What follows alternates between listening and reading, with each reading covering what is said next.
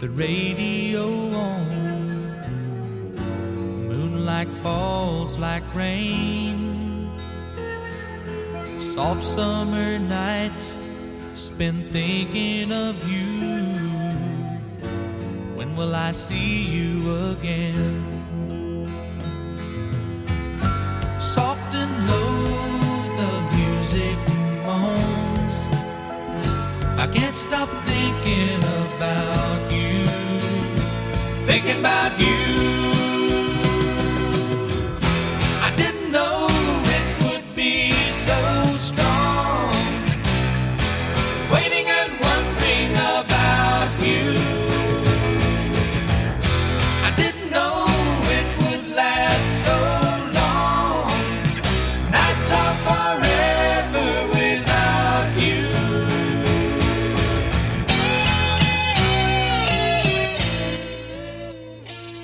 I sounding okay? Am I sounding good and clear for you? Yeah, and you look great too. All right, So- good enough. All right, Yeah, there you go. I, I'm I'm gonna put that compliment in the bank, man. By golly, that that and that and exact change will get you on any bus in Nashville. that's that's right here in Chicago too. Um, and, and that's a that's a famous saying I have. My, my wife hears it all the time. That and two and a quarter will get get you on the bus. yeah, absolutely. All right, your time is of the essence. I know you're on tour here, so I've got a brief little introduction, and we'll uh, we'll get into a, uh, a great conversation on this episode of Playtime. The words and music of England Dan and John Ford Coley with the legendary John Ford Coley. I'm your host, W.C. Turck.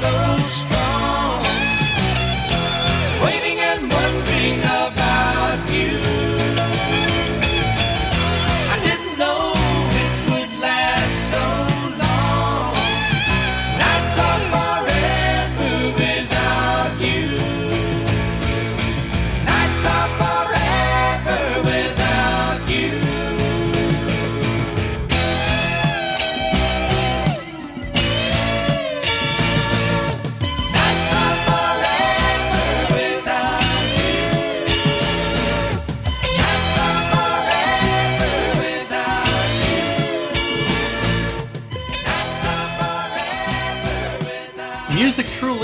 borrow cliche, the soundtrack of our lives. I've had the honor of speaking with a number of artists whose music highlights sublime moments of my life.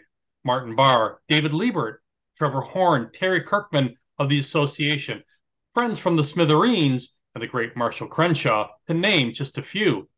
Add to that list John Ford Coley, half the magic behind the Grammy nominated duo, and a great band from the 70s and 80s, England Dan and John Ford Coley. The website is johnfordcoley.com. Welcome, man. It's uh this is really an honor, brother. Well, thank you very much. The only thing you left out was the brutally handsome and humble John Ford Coley. That I mean, you know, that would have that would have just clenched it all up. You, You know, uh cut cut for time, but uh but duly noted, brother. Thank you very much. Appreciate that. Uh you're you're also on tour in in the middle of a tour. You're calling us from uh, from the road right now. No, actually, uh, I leave in about an, uh, as soon as this uh, interview is over. I'll be hitting the road and trying Holy to cow. beat the rain. Uh are you are you driving or flying or tour bus or No, if I have the opportunity to drive, because I really enjoy bringing my own keyboard because I know Uh-huh. what it sounds like and I don't Yeah. have to mess with anything. I mean, I'm going to drive. If if it's within a 10, 12 hour thing, believe me, I'm jumping in the truck and going. I'm, I'm not going to have to uh, deal with TSA that way. And, yeah, you know, good good man. Uh, uh, Martin Barre is is a very good friend and a, and a dear friend of the show. He's been on a number of times, usually in the middle of a tour. Uh, and he's 74 years old. He's still driving the van himself, and he wouldn't have it Yeah. any other way. Well, you know, there's so many things that you don't get to see when you're flying. You're just in, out. And Yeah. I mean, I'm I'm noted for stopping at historical marker signs because I'm quite a history fanatic. So to be able to see the things that you wouldn't ordinarily know about and take Uh-huh. you know the back roads and stuff like that, it's great. Yeah, yeah. Uh, right up, right up my alley. I'm I'm finishing up a book on the history of light for the artist Uh, and right now, I'm I'm wrapping up. Uh, I, I, don't know if there's going to be a second volume, but at least the first volume, I'm wrapping up with the uh, with the Renaissance and uh, some oh wow stuff there. Yeah, but uh, but uh, there there's a there's a significant chapter on on indigenous and and Native American culture and and and that whole that whole history that is largely left untouched in a lot of uh, a lot of art narratives. But uh, but good yeah. on you, man. Good on you. Uh, so so you're starting off from California? No, I don't live. I don't, I don't live. Gosh, California. you're in Nashville. You're in Nashville, right? Uh, yeah, I'm. I'm in. I left California. Uh, gosh, 25 years ago. Yeah, okay. And uh, I've lived in Charleston since then, Charleston, South Carolina, and then also I live outside of Nashville for about mm-hmm. the last 25 years. Even when I lived in Charleston, I still uh, maintained residence here in in uh, Tennessee. The heart and soul of music in this country, man. Yep. Yeah. Sure enough. So I, I have to start here. Only nominated. You never won a Grammy. That does not seem right. A very, very dear friend of mine Ray Grant was na- uh, was nominated for a Grammy back in uh, back in 1994. Uh, he didn't win either, which I thought was highway robbery. Those Grammy people are mean. Well, the thing is, is it depends on who you're up against too. I think we were up against Chicago, and uh, gosh, I forget who else was on that thing. But I mean, I looked at it and went, "Doggone, man!" Just to have my name mentioned with some of these other bands, that's that's pretty terrific. That's great. That's great. And we're going to get into some of the other bands uh, that you shared the stage with. Uh, you you also toured with uh, Ambrosia. I did. As a matter of fact, we're playing in two dates. Our last two dates in Illinois, up in uh, Des Plaines. I say it French, and um, and also Marion. So I'm heading to Marion. We play that tomorrow night, and I play with those guys all the time. All if right. you've not seen Ambrosia, you're missing something because that's a top notch band they they're they're good players. Burleigh Drummond has been on this show multiple times. And and and by the way, I can't imagine a better pairing of of artists. You guys have that that same sort of musical synergy. We do. And I've been playing with those guys since about 2000. We were in the oh. Philippines together in Manila. Okay. Okay. And uh, we just got to be good friends. And again, like you stated, the uh, similar music styles and stuff came out around the same time. Yeah. Although they were not only Grammy nominated, I think they won. But we don't talk about that with. No, we don't. No, we don't. But but Grammy nominated is is that's that's that's still an elite club, man you know, it's really funny because I had a good friend, Terry Sylvester from the Hollies. Uh-huh. And Holly, he would always say, because again, they were never nominated for that stuff. And so he would say, Yes, John Ford Coley, Grammy nominated guy. so he was always ticked about it. Well, now I've got to go rock and roll Hall of Famer Terry's, you know, so we would just joke with one another back and forth about that. Well, can can we get a grassroots movement together to uh, uh, to to to pressure the uh, the Rock and Roll Hall of Fame? Uh, for... I think I don't think those guys succumb to anyone's pressure at all. It's kind of like yeah. they've they've got you know. Got I don't know what that algorithm is. Yeah, I have no idea either. But I mean, you know, there's a lot of great people out there. Yeah. Every time that they put the uh, the list up, I go, well, you know, I'm I'm pulling for this one, and they always pick someone else, and mm-hmm. I go, ah, man, you know, I just I just don't pick them like that.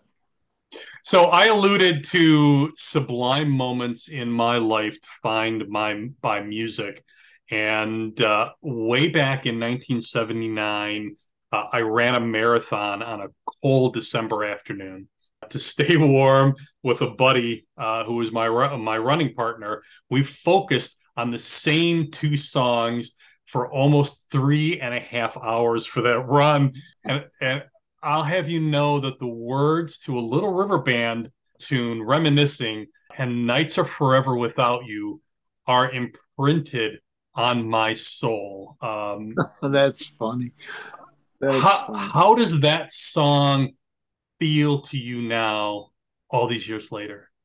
Well, you know, it's wonderful to have something stand the test of time. Yeah. Uh, now, the funny thing about it is that I look at the success that it had, knowing that neither Dan or I wanted to record that song.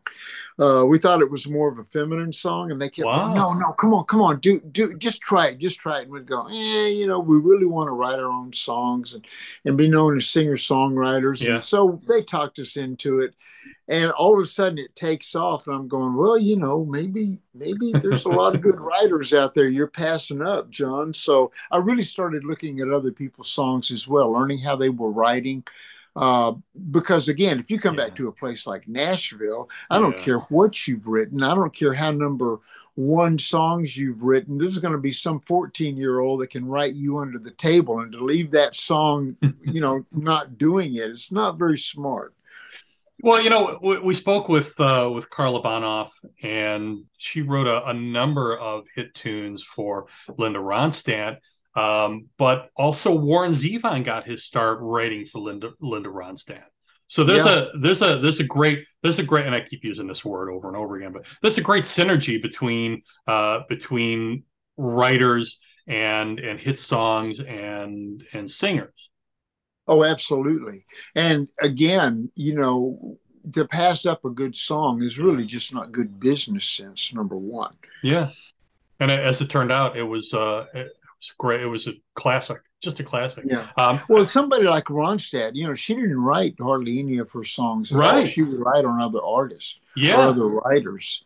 yeah, And uh, I mean, it's a real kind of slap in the face. I know a couple of years ago, I had done uh, a song. There was a film called Major League Three: Back to the Minors, and so Mhm. I was good friends with the music supervisor, and he called me in to write a song for that uh, for that film. It was the opening song, so I did, and I we talked about me doing it, but they were looking for someone that could be on the radio, and that time had passed for me. So Curb Records had a bunch of people coming in that were Mhm. going to sing on these various songs. Well, the guy that sang my song, his album was done. He's written every song on there, but they're looking for the single.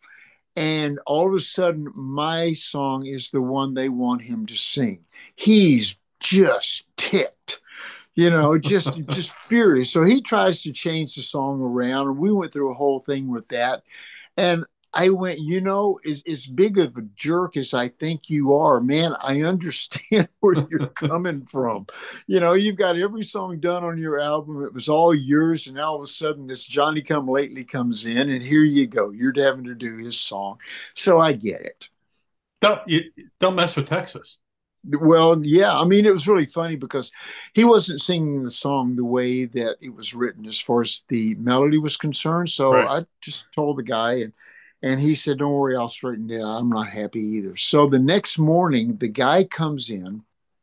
I'm standing there with a bag of donuts. Mhm. And he walks right over to me and he goes, Okay, I know this song inside, outside, backwards, and forwards. I'm going to sing it John Ford Coley style, but I'm going to use my voice. You okay with that? And I looked at him and I said, Nice shirt. Goes well with that chip on your shoulder. You know, you want a donut? Wow. And I'm thinking, God, man, I got to get into this. Before. It's not, I haven't even had lunch yet, you know, and I'm going to have to deal with this. Uh-huh. So, I mean, you know, but again, there you go. I get it. So you opened the film door. So I'm gonna I'm gonna start here. Uh, a very dear friend of mine worked with you on a TV pilot eight years ago called Caroline. Dan Davies. Um, Yeah. Do you you remember Dan and and the pilot? I do, and, uh, Jill uh, Penskowski as well. Yeah, yeah. Um, so Dan Dan wanted me to to to wish you his best and uh, and, and tell you uh, he said hello. So he's Well, doggone, that's nice to hear. Tell him hello back. I will. He's still working on on a number of uh, of film projects, and uh, he's now a book publisher. He's got his Oh, own wow, publishing okay. company. Yeah, yeah. Okay. And, and and we'll we'll get to your book here in just a little bit as well. Um, but I, I don't know if many people know that you have some serious acting chops. well, it- yeah, I mean, it was fun. I really loved acting because it's so diametrically opposed to music. Um, you meet such an array of in, interesting characters because in music, when you go on the road, you're stuck with these guys for two and three months sometimes. And yeah. within the first 15 minutes, every subject that you can think of, which is very, very short, uh, mm-hmm. it's it's exhausted. No fashion tips, no jokes, and nothing. I mean, none of them could talk about nuclear fission like I wanted to. So like, I'm joking.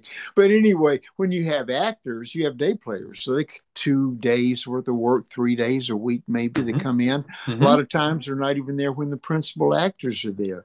They're doing their stuff, and um, they've always got jokes. So you're constantly getting a new a collection of jokes, and I that that was just so much fun. I uh, enjoyed uh, that. You know, I, I just uh, I just did a review of David uh, David Libert's book, uh, who was the the road manager for P Funk and Alice Cooper and all these Rare Earth and all these great bands, um, and he he was talking about being on the road with Alice Cooper and what a cut up everybody was and and what what a fun time it was being around that group of people. That it was oh, it was really a, it was really a family dynamic, much like what you're talking about. Well, you also have people that uh, you know never got out of Boy Scout camp, okay. and uh, so they're always pulling pranks. Mm-hmm. And I mean, you know, you, you have to watch your back quite a bit. It's kind of fun, you know. So I wanted to ask you this uh, while we're while we're on the acting thing. Um, you portrayed a drug dealer on an episode of America's Most Wanted. And yeah. I, I always wanted to ask uh, someone who was on that show this question. If anyone ever ever recognized you for the role in in line at the bank or the grocery store and wanted to have you arrested because they thought you were the bad guy. You know, I would have felt probably better about that had they thought that I was that instead of Sonny Bono or Jimmy Buffett. You know, oh gosh, that's uh, I, would much rather be considered a killer. Than, you, know. you played you played a, a a dark character in in a film though, didn't you? Yeah, well, the thing that was great is that I'm known for comedy kind of stuff because yeah. no matter how serious it is, I'm going to turn it into a, a, comedic role in some way. As a matter of fact, the first film I was in, I pretty much did that. But because I did it, they kept coming to me and go, "Here, we're going to do this. You do this now." And and so they kept throwing me lines and stuff to do. Gotcha. And again, I, I just kind of do it in my own style. Yeah. But uh, I mean, they got me one time. They wanted me. They just had extra time. They weren't doing anything. I don't even know if they filmed it, but they had uh, me sitting at the bar and I'm ordering a drink, and the waitress comes up and I'm my name was Kenny Bond in the film. So in my mm-hmm. worst British accent, I said the name's Bond, Kenny Bond. and so the, the girl, when I first met her, I said, "Hi, I'm John," and she looked at me and she said, "Hi, I'm Hope," and I went, oh doggone these and they're all standing over on the side joey pantoliano and steve and they're laughing uh-huh. like crazy because they set me up. And i went daddy come it was a guy you know uh-huh. but you couldn't tell he just was a little bit bulky. And i mean you know it was stuff like that so i wish that they had filmed it because i did the line. Oh gosh make it into the film. Uh, you'll you'll be here in Chicago and suburban Chicago this week on Friday uh, December 16th at the Des Plaines Theater or day Playing Theater um, in French. If you want to, if you want to. That's what I've been saying. Everybody goes, knows this Des Plaines. And I went, well, okay, maybe in German or something, but, you know, not, not French. Right. Uh, then January 6th, you're in Baton Rouge. And then on January 20th, you're at the Seneca Niagara Resort uh, Bear's Den in Na- Niagara Falls, New York. Just had Dennis Diken on from the uh, from the, the Smithereens. They were in Chicago, then Milwaukee, then Ohio, which means that they had to cut through back through Chicago to get to Ohio. Either your booking agent also works for the Smithereens, or you know, if you were flying, you'd be racking up some major credit card miles, my friend. Well, absolutely. The thing is, is that actually I'm playing the 19th in Franklin, Tennessee, okay. here with Billy Dean and Tom. Oh, okay, okay. I didn't see that on the schedule. Right. Yeah, then five o'clock in the morning, I'm flying to Buffalo, New York to play the Seneca gig. And then the Wow. next morning at five o'clock in the morning, I'm on another plane going to Dallas, Texas. Uh huh. So, I mean, you know, I, I can sure people are going to be looking at me going, Hey, John, man, how you doing? Nice shirt. And I'm going, yeah, what the hell you mean by that? Just want to fight all the time. So, you you end up in uh, in Arlington, Texas, close to home. You and uh, Dan Seals, uh, England Dan Seals, uh, hail from Texas, McCamey, Texas, right? yeah, te- he came from McCamey out in West Texas. Okay, He was in okay. Franklin, I think. Yeah. And then I came from Dallas. Uh, as a matter of fact, I was down there this last weekend because I've got a really long history in Texas, and Yeah. I had a um, great great great grandfather that was a founder of a was one of the founders of a little town called Bastrop. It was called Mina at the time, Uh and it's about 25 miles southeast of Austin. Yeah, I and know it- exactly. Okay, so anyway, his house from 1850 is still there, and the and the lady that Wow. owned it had me come down, and we went through the house. It was a parade of homes, you know, some of the older homes. there. I was yeah. supposed to spend the night, Uh-huh. but something happened, so I didn't get to do it. But I mean, you know, having that kind of history, and then I came from Dallas. That's where my general family was, Yeah. and uh, yeah, I mean, I go down to Dallas all the time. I've got uh, I, I, we- I've got some uh, some fans uh, in Arlington, as a matter of fact. Uh, but I've I've got family all over Texas, and uh, Okay. and my my great grandparents on my mom's side um, settled in Texas back in the uh, 1800s and, and early 1900s. So um, Texas, man. Well, yeah, it, it well it used to be Texas. It's kind of like it used to be Tennessee, but so many people are coming, and it's just not what it was at one time. It's a mixture of everything. So McCamey, McCamey and Dallas are not even close together. not even Uh, close. M-. McCamey's off of uh, 67. It's uh, out uh, out out west, right? Uh, on the, yeah, it's West Texas. Yeah. How did You're you guys closer. meet? Dan and I actually went to high school together. Yeah, we did. didn't know one another in high school, Yeah. but uh, he was in a band, and then they had a guitar player drop out. So the other guitar player and everybody else wanted a um, uh, a keyboard player, and Dan wanted another guitar player. The Playboys Five. I, yeah, we well, we didn't get along. I mean, he did not want Really? me in the band. He wanted another guitar player, Uh-huh. and then we would kind of drive to various gigs together, and we'd kind of you know do Everly Brothers and Righteous Brothers and sing like that, and we just kind of discovered that we had a natural blend. Over the years, Dan and I got to be closer than brothers. You know. Yeah, yeah. So the two of you formed um, Southwest FOB. Can can we expect uh, John Ford Coley to hear any Southwest FOB songs on this tour? Uh, and a follow up to that: How long do you intend to keep milking that gravy train? Well, you know, I like I like to go. I mean, seriously, I, Uh-huh. I just I'm known for just jumping in the truck and taking off. I I had my kids call me one time. They said, "Dad, where are you? We haven't seen your truck in a couple of days." And Uh-huh. I said, "I think I'm somewhere in Maryland. I'm not for sure." And they said, "What are you doing in Maryland?" And I said, "I don't know yet. I hadn't figured it out. I'll I stop just- somewhere along here and." I made a right turn and kept going. Yeah, and and I'm known for doing that. And my daughter is the same way. She just jumps in the car and goes.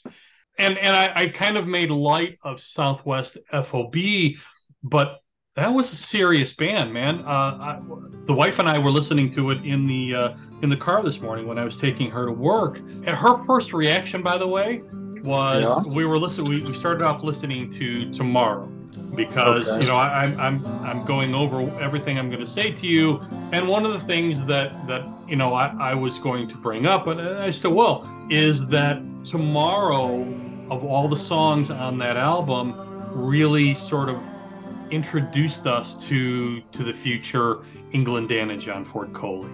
And I know the morning's gonna be alright. If I last out through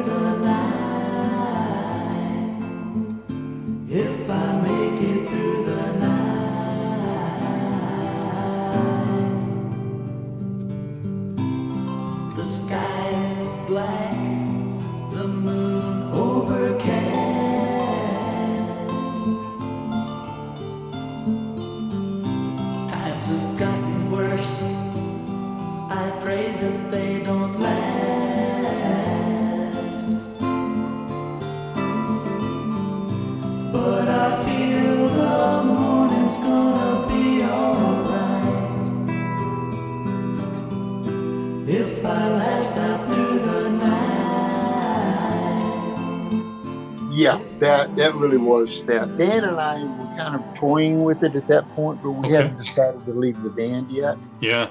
And, um, I mean, there there was a bunch of those kinds of songs. Again, you know, it's very black light and parachute kind of music. It's uh, psychedelic stuff. But I mean, everything was a growing for me at that Yeah. particular time. So we Yeah. opened for Led Zeppelin and Three Dog Night. And Three Dog Night, yeah. In All high school. Yeah, I mean, that was cool. It really was. So uh, I, I, ha- I have to ask you this. Um, that album jacket featured four beautiful and very naked women, uh, modestly posed, but that that would seem for for an 18 year old young man that would seem like a photo shoot that you would insist on being there for. Well, yeah, unfortunately, they just sent it to us. And when we got the the album, I remember our manager, who was actually the guitar player's father, stepfather, he looked at me because again, I came from a very religious upbringing, and he Uh-huh. said, "Well, John," he said, "they're not going to be sh- showing that in your Sunday school class." Yeah, I went, "Yeah, it's okay. You know, it's fine with me." I mean, but how did how, so? How did your parents? Uh, how, what what did your parents think about?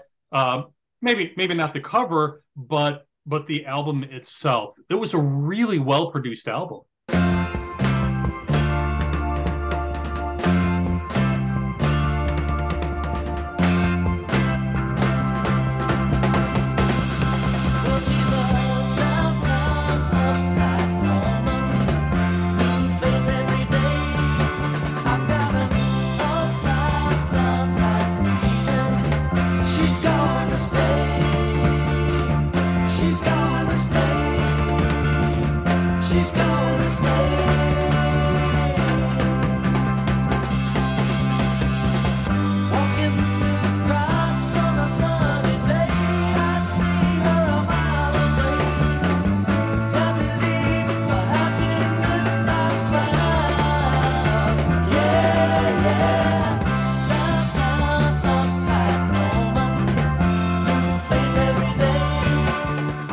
Well, again, you know, they were just as pleased because nobody ever expected us to go anywhere.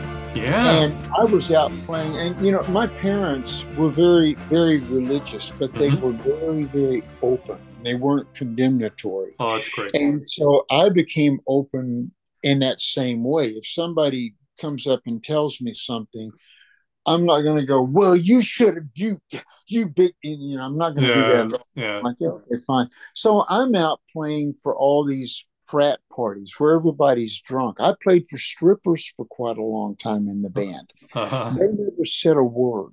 It was kind of like, okay, we'll just, you know, try to make it to church on Sunday, you know, after Okay. playing all night. And and I and mean, ask forgiveness and so cool, yeah, you know. That- and that's brilliant. yeah, you you had a single off off of that album, "Smell of Incense," uh, which was a cover of of the West Coast pop uh, art experimental band. This Right. uh, this it, it was a zombies esque piece. It was it was a vast improvement over over the the original. the The original was was a little was a little dreary and kind of underproduced and a little muddled.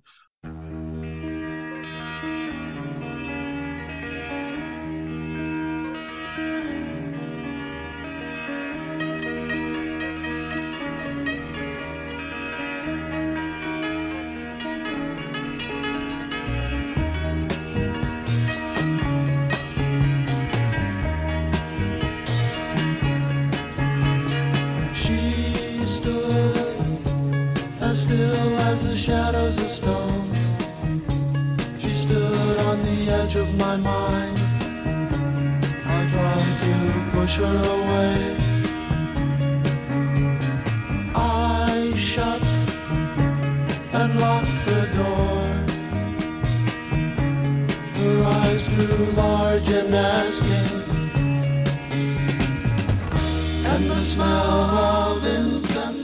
You guys really sparked it up.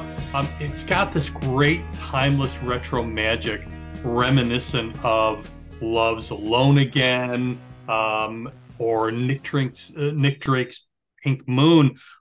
Why why choose that as as the one cover on the on the album? We thought that it was a great song, number one. Uh-huh. Uh, we had played with those guys, uh, a place called Okay. Luann's in Dallas. Now, the funny thing about that is that one night I was talking with Jimmy Greenspoon from Three Dog Night. Uh-huh. He was the organ player. Uh-huh. And Jimmy and I had become friends over the years. And so we were just kind of running down one another's musical history. And I said, Yeah, we, you know, I was in this band back in Texas, and we had this song called uh, Smell of Incense. And he went, What? What? Wait, wait a minute. Were you the guys that did the cover on that song? And I said, oh, yeah, how do you know about this song? And he said, John, I was the keyboard player in, in the West Coast Pop Art Experimental Band. Oh And I man. went, you kidding me? So you just kind of keep touching sh- elbows with people all the time. yeah yeah uh what boy what a what a small world but but you really you really upped the ante on that song with that with that keyboard riff and it was Yeah. it, it just it just makes it pop and and again it it really has this timeless retro quality that just makes it uh, an exceptional song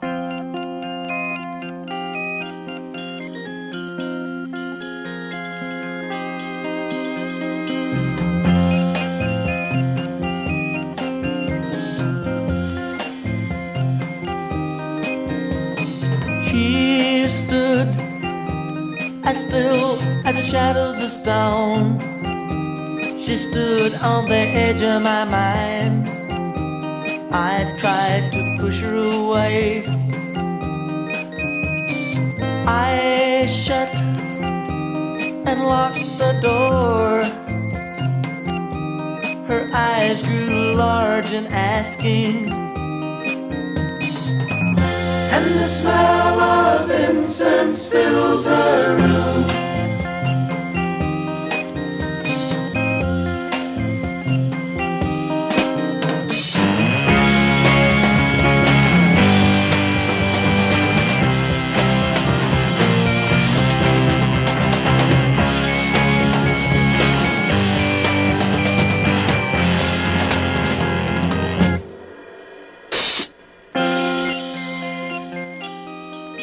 Well, thank you very much. I mean, we we went for a long time off of that, and it was a great opening door for us. Mhm. Now, I'll tell you just a little bit of other history too. We ended up on Stax Records with okay that, and that was just that was all black music. You know, Green Green Onions and uh, Booker T and the MGs, all all these kind of things. Otis Redding. Well, there was this the label that they put us on was a Mhm. subsidiary of Stax. It was called Hip, and there was one other group on that label, and they were a group called the Nobody Else. Well, they became known later on as Black Oak, Arkansas. right right So you know, it's like you go, wow, that's pretty interesting. It's very interesting. Who had the idea? And, and this this I promise will be the last time, uh, the the last question about uh, Southwest FOB. Um, but who had the idea for that great drum interlude, uh, drum and bass interlude in in the middle? And and I'm I, I just threw a Oh, blank honest- on the song. It's called and another thing. Thank you, thank you very much. And- Yeah. And, it's almost it's almost a twelve minute jam, but boy, for a, a, a seasoned age group, that would be that would be a tough thing to pull off. And you guys nailed it. Well, what happened was we had a new drummer in the band. His name was uh, Tony Durrell. Okay. He wanted to be called Zeke, so we called him Zeke. and we're sitting there recording that song because it was all done live. Well, he's a little cantankerous, okay. and um, he just kind of ducked his head and kept playing and kept playing, and we continued to try to get his attention to drop back into the you know the Mhm. downbeat riff, Mhm. and he just kept ignoring us. so the Wow. whole thing just goes on like a six minute drum solo or something for him. Yeah, it's a three, uh, a little, a little shy of three and a half minutes, Jeez, my goodness, he just kept going. but it works, Uh, Well, yeah. Uh, What do you do? and he did a hell of a job. Yeah. Well, I think he was in some kind of a stupor or something. no one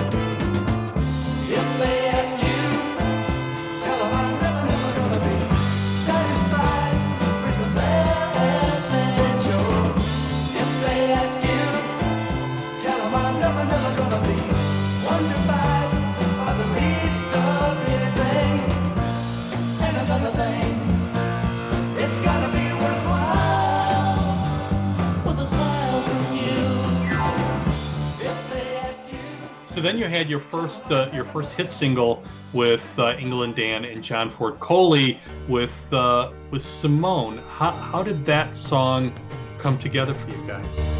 Simone, why do you cry? Don't you know your tears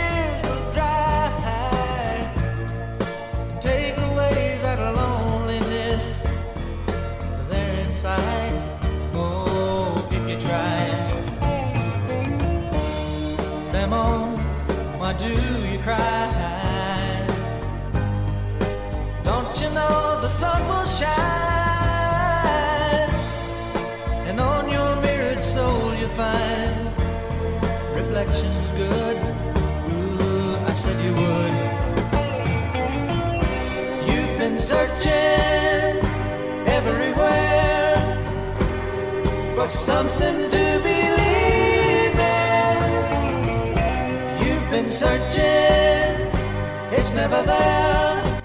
Actually, it was a song that Dan and I wrote. Mm-hmm. And surprisingly enough, it was a song that they used in the HBO series Vinyl, where they had the two guys uh, pretending to be Dan and I, two actors, singing in the studio. Mhm. And that song was nothing here in the States, but in the international market, it was number one in Japan and France and you know a couple of other places internationally. But we couldn't get arrested here. Wow. So I mean, we, we were we were happy about it all. It's just it's a it's a great it's a really powerful song. It it, it it's it has great hooks, uh, great melody, and and it's it's it's a full song. yeah, oh yeah, it really is. And I haven't played that song in years either. But um, because again, one of the things that happened with me was that I never had enough material to play, and Mhm. so we're always struggling to get you know something else in there. Yeah. And uh, now I've got so many songs that I'm struggling to figure out which ones I want to play.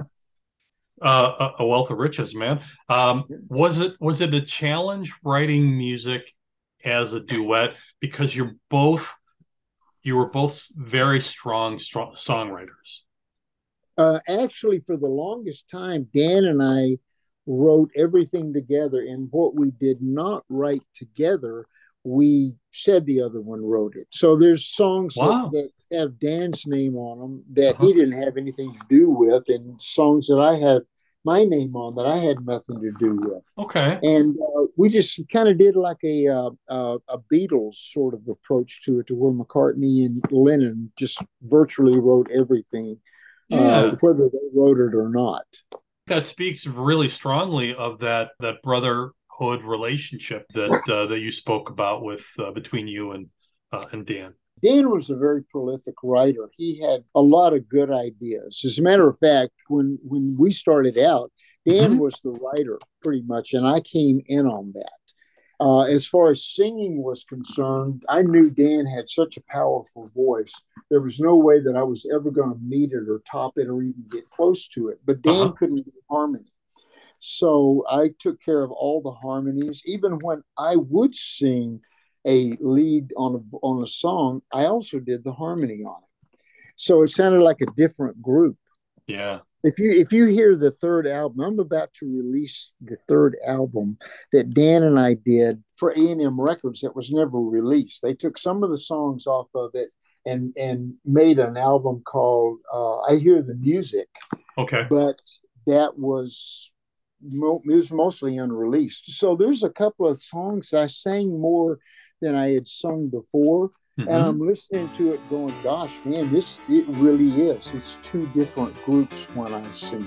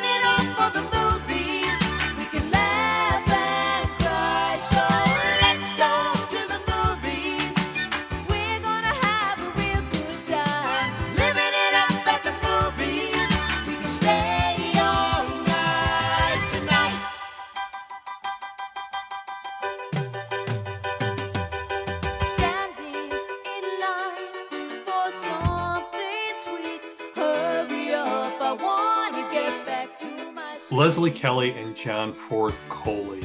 Um, you did a song, Let's Go to the Movies, which initially, when I first heard it many years ago, I hated it. Then I got married and I grew up. And and now it's such a great song. It's so fun and so bright. And I, I think that's what I was reacting to was I was in this this kind of negative, darker period of my life uh, when it came out. But um, talk about time with with Leslie and Kelly, who were sisters, right? They were sisters, yeah. Yeah. Uh, I was engaged to Leslie, Uh huh. and uh, that pretty much cemented any kind of relationship that I would ever have with anybody else that was a musician. Uh huh. It ain't going to happen, you know, because if you're in the middle of battling on a song and trying to get everything right, and five o'clock comes and it's time to call it. But you know what? The battle continues on into the evening. Yeah. And uh, I went, no, I'm no. And there, there, I found out that there's nothing that you can talk about. One of the things that I really hate to talk about, and I would be this way with musicians all the time, Uh-huh. is uh, music. They want to talk about who did this and who did that, and I go, you know what? All that's interesting, but I really don't care. Uh, I'd rather talk about, you know, like I said, medicine or or something. I'm, I was an English lit student, so I was reading all the time, and and Nice. the subjects that I'd really rather get into. Mhm. So, I mean, it, it was really kind of funny. I can be an odd duck. I get it. You guys had some great, great songs. Uh, classics like I'd Really Love to See You Tonight, Soldier in the Rain, We'll Have to Say Goodbye Again, Love is the Answer, and personal favorites, uh, Westward Wind, and this one, Dowdy Ferry Road, which is a really great song. It must have been a blast to play that song. I remember when I was a child, my daddy said to me, We want you to grow up, son, loving your mom and me. But there's gonna be hard times when you're bound to feeling low. And there's a place of jubilation where the ragged people go.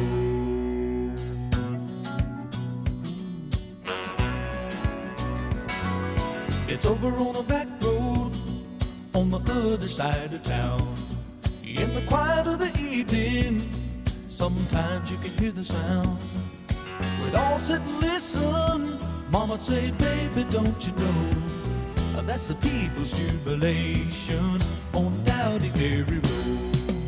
They're singing it on the corner, dancing in the street, moving to the music, swaying cheek to cheek. Well, yeah, it was really funny about that song. Dan wrote that. Uh huh. and um, Dan and I used to go down to Dowdy Ferry Road. Uh huh. And it's still a big prominent sign when you come off the 75 or not 75, which one it is going to Austin. And uh, we would we would shoot at 35. water, 35. 35. Yeah. So we we'd shoot at water moccasins. And right. uh, there and I didn't mind taking out water moccasins. You know, it's not like they're endangered or anything like that.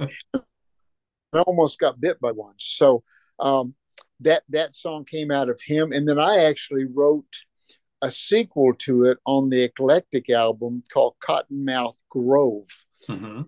and uh, I mean it's, it's really kind of it's kind of interesting. But but having a lot of those songs, it was just such a blessing. I tell everyone the same thing: is that at some point God just kind of reached down and kissed us on the head because there are people that can play me and sing me under the table and they never made it. And why they didn't make it and we did just beats the heck out of me. So I'm very thankful for it all. Do you do you ever ponder that question late at night? I've, I've actually stopped doing that Yeah. when I came to the conclusion that there's no such thing as coincidences. I Yeah. don't believe.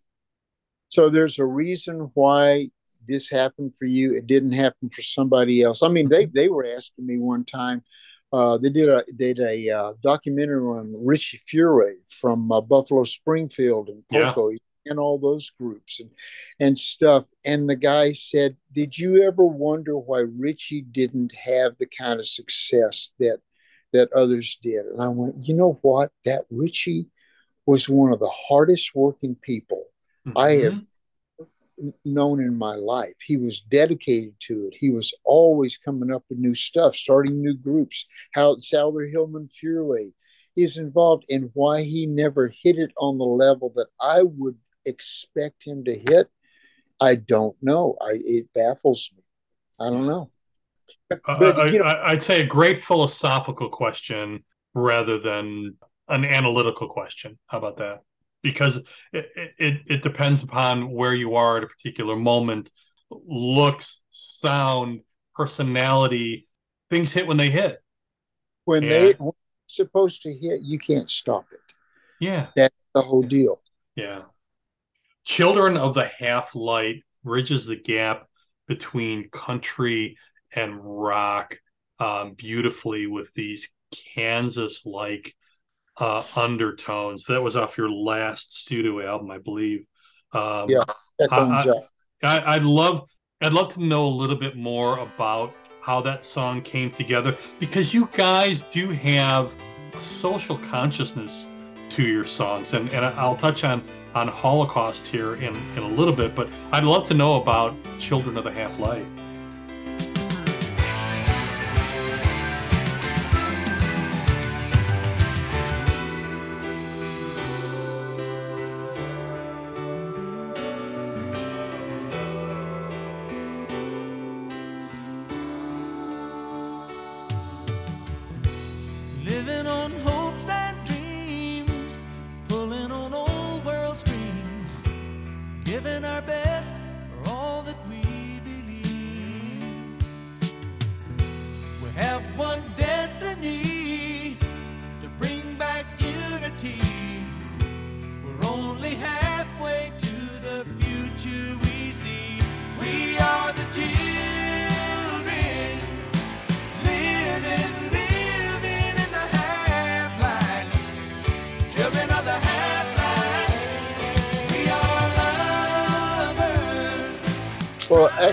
Gundry and I wrote that song, and I was I was moving more classical, more big chords. Yeah. Uh, and was moving more country at that particular time. So we were kind of moving a, away from one another musically.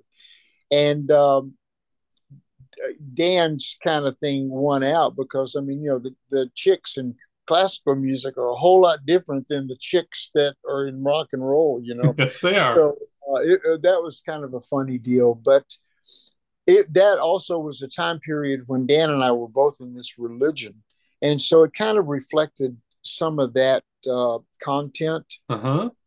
Um, but again, I mean, you know, I, Lee Sklar, who played with James Taylor and Carole King and all these other people, well-known yeah. musician Toto, and and uh, he he played on that song on bass, and he made mention of it on one of his shows one time.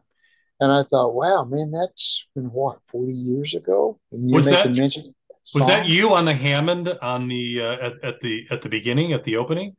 Uh, yes. Okay. Mm-hmm. Wow, that was that was that was great. That was great. Um, yeah. So uh, you, you spoke you. about classical, and Holocaust begins with this beautiful classical opening.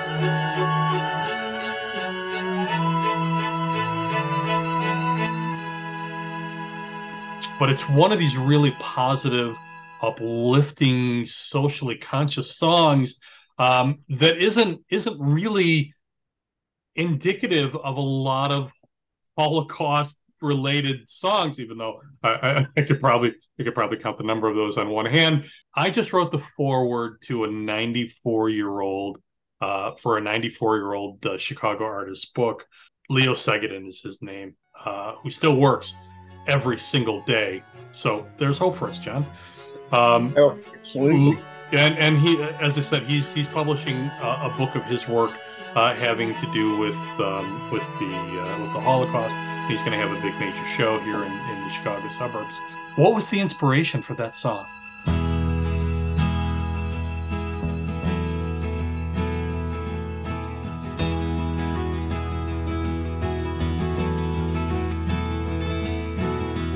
Time has come when all of us have to give something for the all of us.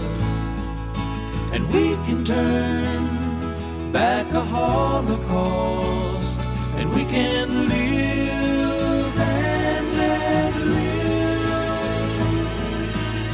Everywhere it seems very clear there's a reason, a reason why we all are here.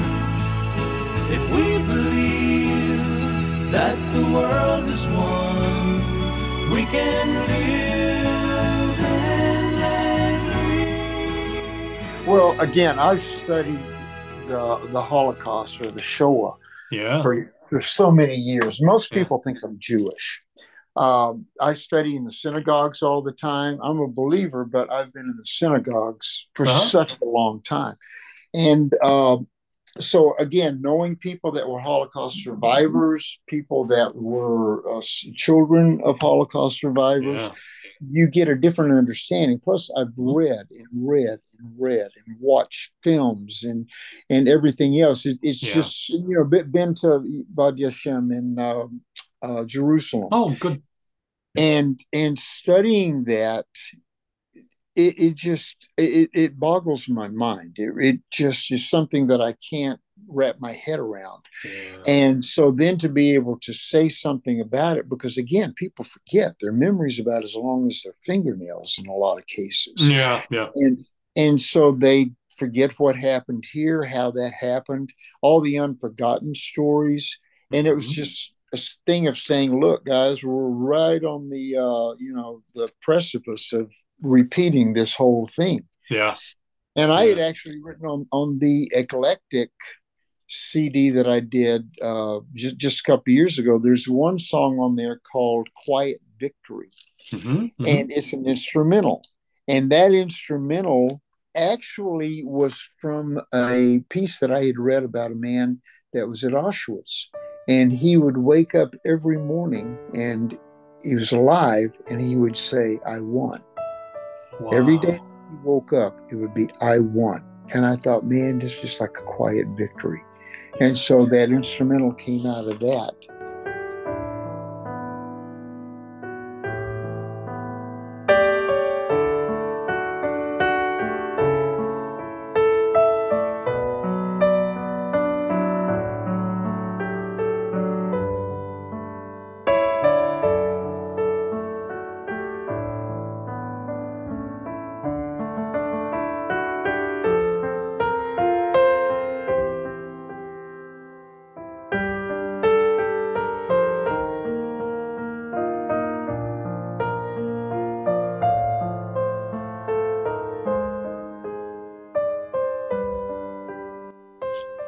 It's it's it's a brilliant song. It's short, um, and and like I said, it, it's it's uplifting. It's got this it's got this hopeful tone to it that is just is just spectacular.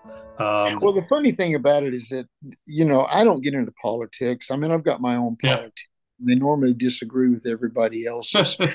so I, I just don't I don't talk about those things on stage at all. yeah, Whenever yeah, things that are controversial. When people come to hear me play, they're they're looking to go down memory lane. And Yeah. I tell a lot of stories and jokes and, and stuff like that because again, that's what they've come to hear. They didn't come to to be preached at because I Yeah. don't like it. yeah. And so we just have an enjoyable time. But you, I mean, you also have have, have a musical style, and and so I, I would think writing writing a dirge about about uh, an event would be uh, would be like a dead weight in the middle of of a great library of music. So so you found you found a way speak about something uh, important to you um, in a way that that also worked um, beautifully with your music, with your musical Absolutely. style. Yeah. I mean, you know, music for me is something that's supposed to uplift you. Yeah, I know I tell a lot of stories and then write depressing songs, but it's, you know, I, still- I'm yet to hear one here, brother. it- it- well, it's yeah. I've got I've got my I've got my dark side, you know, but it's still something that is supposed to inspire people. When you uh, yeah, when you come out and you hear stuff, the last thing that I want you to do is walk out and say, "Oh man, that was really a bummer." that's You know? true. Uh, like laugh a little bit. Yeah, yeah. You know, see see all sides of life. Aside from uh, the Southwest uh, FOB block, uh, what can what can folks expect to hear in your set? Well, actually, again, Dan and I had what I call the six, and th- th- those are the the four top tens and two top twenties. Okay. Uh, so I always play those. Uh, on this particular show, Ambrosia is going to come out and play a couple of songs with us. They um, or play play with me. nice. Uh, they wanted this to kind of be billed a Christmas kind of a show, holiday show. Mhm. And so I hate Christmas songs. I'm sorry. I hate them. I've been playing them since I was, you know, before the womb, I think. And so I'm bored with them. So I picked about three songs that I can make a little joke out of it with. All and then I was going to do Angels from the Realms of Glory, which they had asked me to do a couple of years ago. So I recorded that. But uh, more than that, you know, you're just gonna you're gonna hear things like Westward Wind. I play Westward Wind Nice. and um, just tell a lot of stories. Wonderful, wonderful. I would be remiss if I didn't ask you to share some thoughts about your partner of many, many years, England Dan Seals, um, and what a hole his passing left music in the world. Yeah, Dan, I love Dan. Dan, Dan was a good guy. We went together, uh, you know, through school and went together through the band. I went through his marriages. He went through mine. We helped raise one another's kids. We traveled the world together. Wow. Uh, we just we had a good relationship. There was a period of time at the end of the career that a lot of other people got involved in our career, which actually put a wedge between us hmm but um, you know when dan passed away it was I talked to him the night before, and it was just Danny and John. You know, it's Yeah. none of the nonsense and stupidity that went on. It was Dan was like my brother, and um, I remember him that way. So I don't have any battles that I'm fighting in the shower. You know, Yeah. all these yeah. years later, it's like no, it's a done deal. I love Dan. We, we were friends. So and and what a what a blessing i mean it, it, it's a tragedy any way you look at it but it's always a blessing when you get to say uh you get to say goodbye to to someone who who's passing. Uh yeah, it, it's it's there's just a, there's a comfort level. My my, my parents uh, both passed very suddenly and and i the, the last conversation we had were were you know these little family arguments these little these little you know squabbles. But it, it always it always leaves that that sort of lasting angst and uh, it, it's it's just such a blessing you, you you take your blessings anywhere you can find them in those moments right you definitely do. And the thing is, is that most of the times the things that we fight over, you know, we we make this life a whole lot harder than it has to be. yeah yeah So I just don't get into stuff with people anymore. If you want to believe the world is fat, flat, knock yourself out. I don't, I don't particularly care. It's- Just do what you want to do, and it'll be fine. Yeah, just be a good person. Uh, you also uh, last last quick uh, quick thing here. You wrote an autobiography entitled Backstage Pass, which talks about your journey in the music business. Normally, I I would have read everything about you, but this conversation sort of fell into my lap here in the last second, and I uh, I just couldn't pass. Uh, pass up the chance to speak with you, John. Perhaps uh, we'll we'll have another chance uh, we can discuss the book and uh, and take a Oh, deeper the, the, dive. the book into- the book is short. I mean, it's really. I tell everybody that I hear it's funny. I haven't read it myself, but I hear that it's funny. I only wrote it, uh-huh. and uh, it's just it's a lot of short stories. It's not about drug, sex, and rock and roll. It's just about the ridiculous, insane things that would occur on the road. and I laugh a lot, and I'm still gathering stories all the time, simply because funny things happen to me on a continual basis.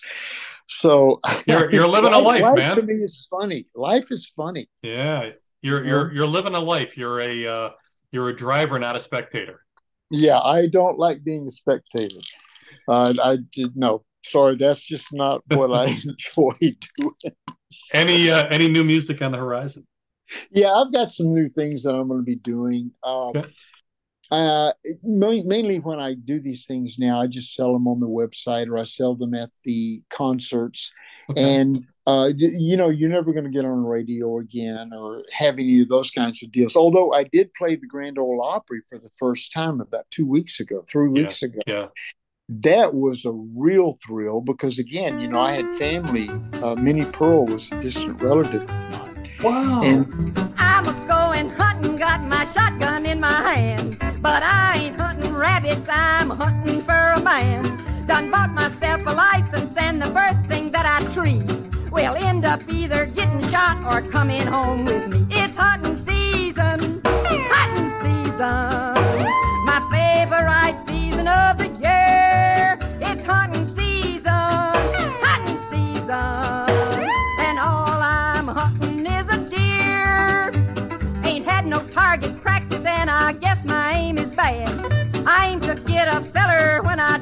Be so glad. I ain't too particular and don't know what I'll find. I'm just looking for a man with love. we I, his th- I could feel that woman coming up through oh the uh the circle you know? And i walked out because again I, I i don't get nervous. I've played so many things. I just don't get touched by it at all. I'm hard to react. But i was walking around the grand ole opry just as nervous as a cat on a hot tin roof man i just I sit still and so uh the person that played before bill anderson was uh, uh oh gosh uh, smith connie smith Mhm. and Connie had done one of the songs that Dan and I had written years ago. So I got to talk with her for a little bit before I went on. But then I'm watching Bill Anderson, who had been someone that I grew up with.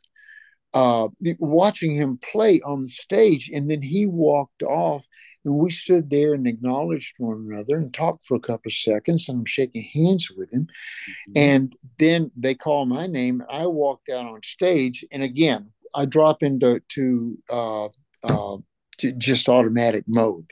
Yeah. And so I walked out and I'm standing on that circle. And I told everybody in the audience, I went, dang, I just shook hands with Bill Anderson on the side of the stage. And I'm marveling at all the people that are there, you know, John Conlee and and and and these other people, Ricky Skaggs. Wow. And I'm thinking, wow, to be able to play on the same stage and on the same show with these uh-huh. people. What a uh, thrill. That's incredible. So, That's well, you will always so, have so, so, what I'm saying is yeah. that those things haven't stopped. That's They've brilliant. continued to go on.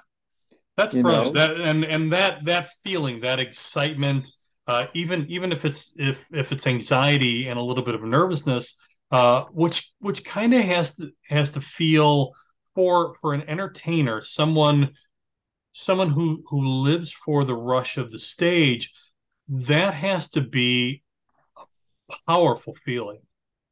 It truly is because one thing about being on the stage is that you've done it before and you can go into automatic pilot sometimes, mm-hmm. but you also get the challenge of every night is different. There's people out there that have never seen you before, so you have the opportunity to play for them for the first time. Mm-hmm. And uh, again, the songs are always different. I've, I've been asked numerous times, Am I tired of playing those songs that we had? Really love to see tonight, or loves the answer? And the answer is always no. I'm not tired of playing them. Of course, I never listen to them if they come on the radio because I'll turn it right off. And the reason why is because it's always the same. They're never different. There's never any variation. Same speed, same lick, same everything. Now, when I play live, hey, there's a lot of leeway.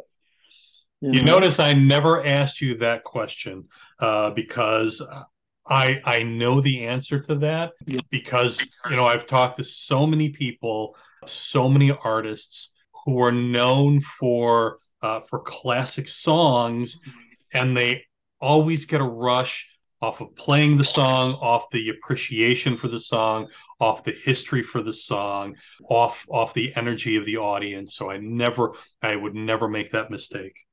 Yeah, I mean, well, I mean, it's a legitimate question because, again, I mean, one night I was playing with Elton John. Back, he took us to England for a month with him, and okay. he didn't play Border Song, and I loved Border Song.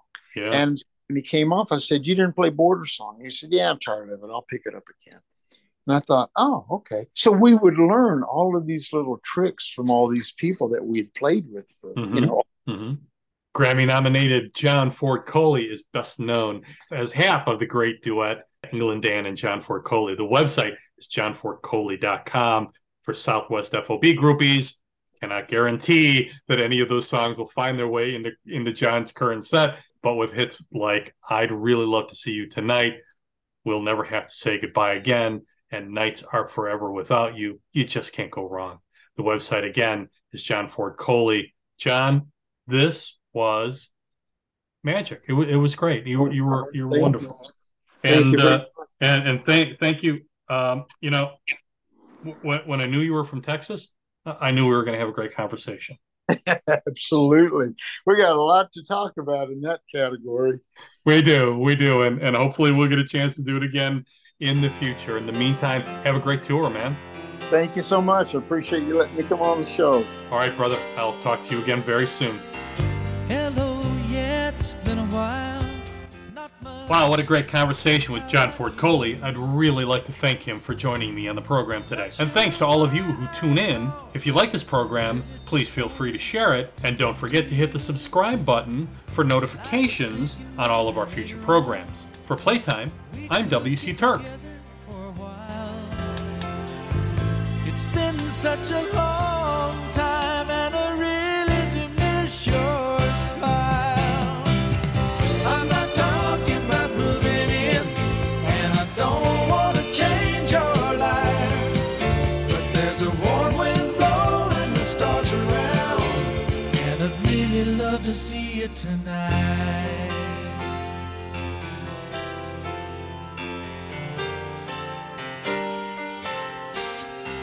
could go walking through Windy Park, take a drive along the beach, or stay at home and watch TV. You see, it really doesn't matter much to me.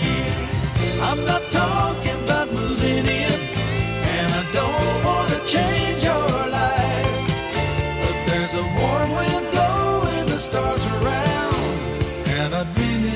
see you tonight. I won't ask for promises, so you don't have to lie. We both played that game before. Say I love you,